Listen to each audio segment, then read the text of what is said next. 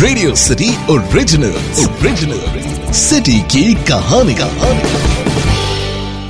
Action है art है, अदा है और अमेजिंग हिस्ट्री भी है। ये शहर थोड़ी है। ये तो आर्ट सिटी है, जिसका नाम है वडोदरा। रेडियो सरी 91.1 पर मेरा नाम जिया है। किसी भी शहर को जानना हो ना तो एक ही चीज़ है। वहाँ की बोली और वहाँ की थाली। पर वडोदरा की खासियत थोड़ी सी अलग है, क्योंकि उसकी आइडेंटिटी 1939 में बनी गई थी, खोजी गई थी। इनफैक्ट, एक गलती से बनी गई थी। वो है, यहाँ की बहुत ही फ़ेमस डिश जिसे हम बड़े प्यार से लोकल लैंग्वेज में कहते लीलो चेवड़ो आपको बताइए कैसे बनी? बारिश की सीज़न थी। अब वहाँ के जितने भी हलवाई थे, उन्होंने इस ड्राई चेवड़े को बनाने की कोशिश की। उनको अपने क्लाइंट को, यानी कि जो कस्टमर को 50 किलो चेवड़ा देना था, उसके लिए वो प्रिपरेशन कर रहे थे। जुलाई का महीना चल रहा था और बहुत बारिश थी।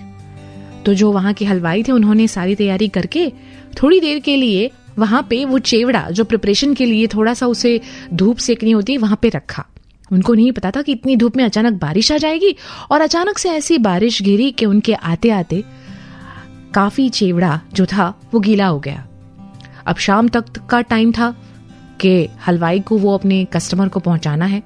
मालिक बड़ा घबरा गया कि क्या करेंगे। हलवाई को एक तुक्का सूझा। उसने कहा कि साहब, जो आधा कच्चा पका है ना, उसी में मैं एक अलग मसाला कर देता हूँ। उनको पता भी नहीं चलेगा और शायद ये सबको पसंद भी आ जाए। अब पैसे ले लिए थे मालिक ने। क्या करेगा? हलवाई ने ये ट्राई किया। अपना तरीका आजमाया। और शायद उसकी किस्मत अच्छी थी और मेरे वडोदरा की इज़्ज़त बचनी थी। इसीलिए ये जेवड़ा बहुत पसंद आया। यह लीला चेवड़ा। हमारे वडोदरा की शान है ये। इतना फ़ेमस है कि यहाँ पे जो भी आता है वो हज़ारों की मात्रा में ये लीला चेवड़ा लेके जाता है। पूरे गुजरात में ही नहीं लाखों रुपए का चेवड़ा स्पेंड हो जाता है स्पेशल डेज़ में चाहे वो दिवाली हो उत्तरायण हो या फिर पूनम हो।